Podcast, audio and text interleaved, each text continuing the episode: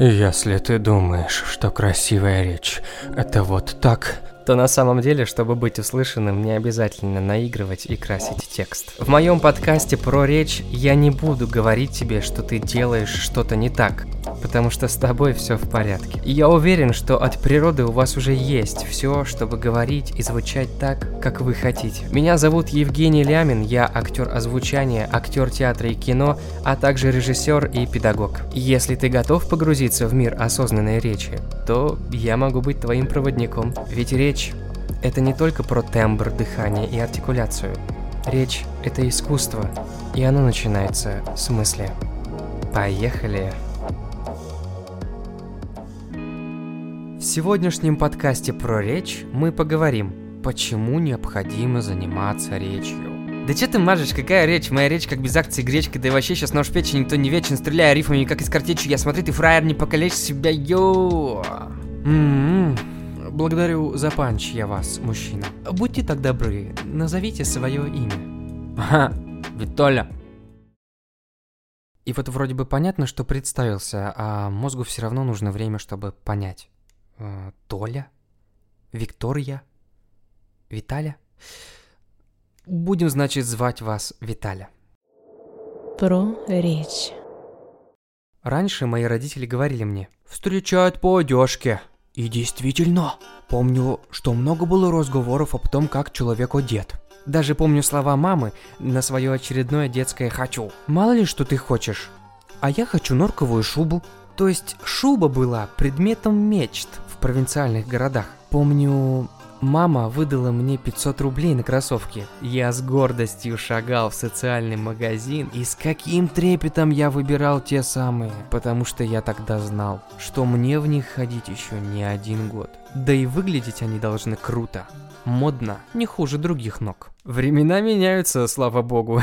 Теперь даже в деревнях есть пункты выдачи заказов из разных маркетплейсов. Ты можешь собрать любой лук. Хочешь – выделяйся, хочешь – не выделяйся.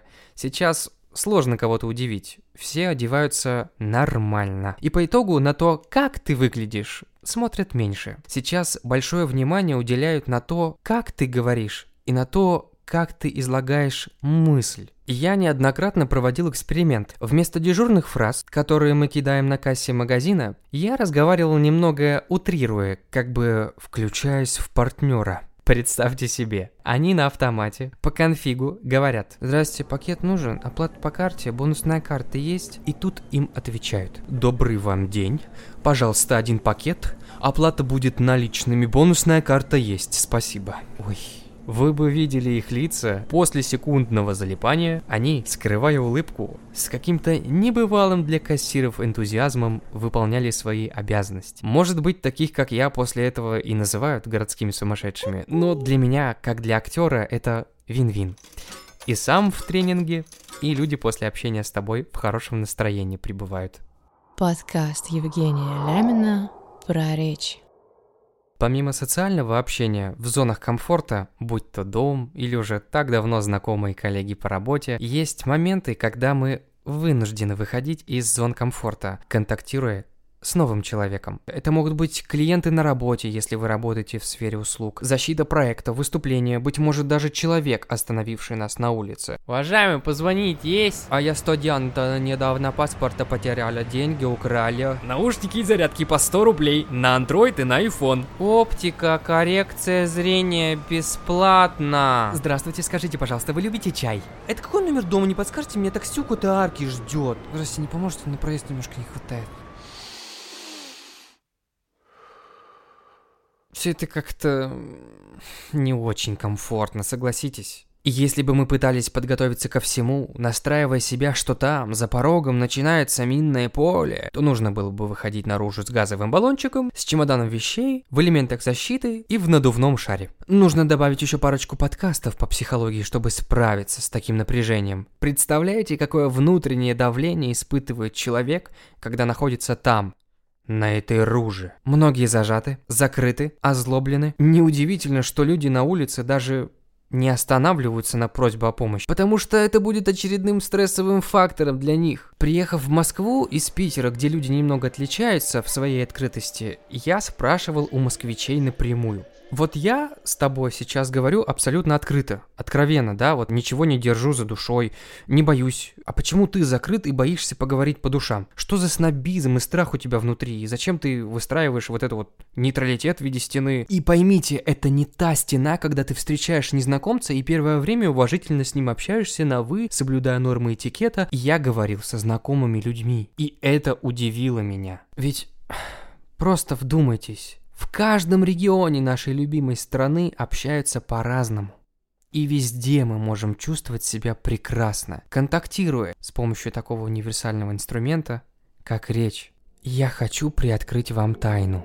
У вас есть то, на что вы можете положиться. То, что будет с вами всегда. Неважно, какой бренд часов на вас, и ретрограден ли сейчас Сатурн, то, что считывается на более глубинном уровне, на уровне подсознания. У вас есть вы и ваша прекрасная речь. А голос – это то, что сопровождает нас всегда. В утробе мы слышим голос матери и отца. Ушедших провожают тоже с песней. Да что-то мелочится, в Библии сказано. Сначала было слово. Я думаю, что сначала было намерение, а потом уже слово, но это мы опустим. Мы сами поем песни. Есть даже поговорки о голосе, например, что женщина любит ушами, язык мой, враг мой, слово не воробей вылетит, не поймаешь. Голос активен. Он не спрашивает у пассивных ушей, а можно я войду? Он распространяется. Он распространяется своими вибрациями, и то, как он это делает, лишь наша с вами ответственность. Мы должны заботиться о себе и о своем голосе, как о живом. Певцы и актеры знают, что до 10 утра голос спит, что мед и орехи перед распевкой могут плохо сказаться на результате. Нет, можно просто сказать: да нахер речи мне твои водяные, Посейдон, понимаешь меня, ладно? Да, понимаю тебя, да.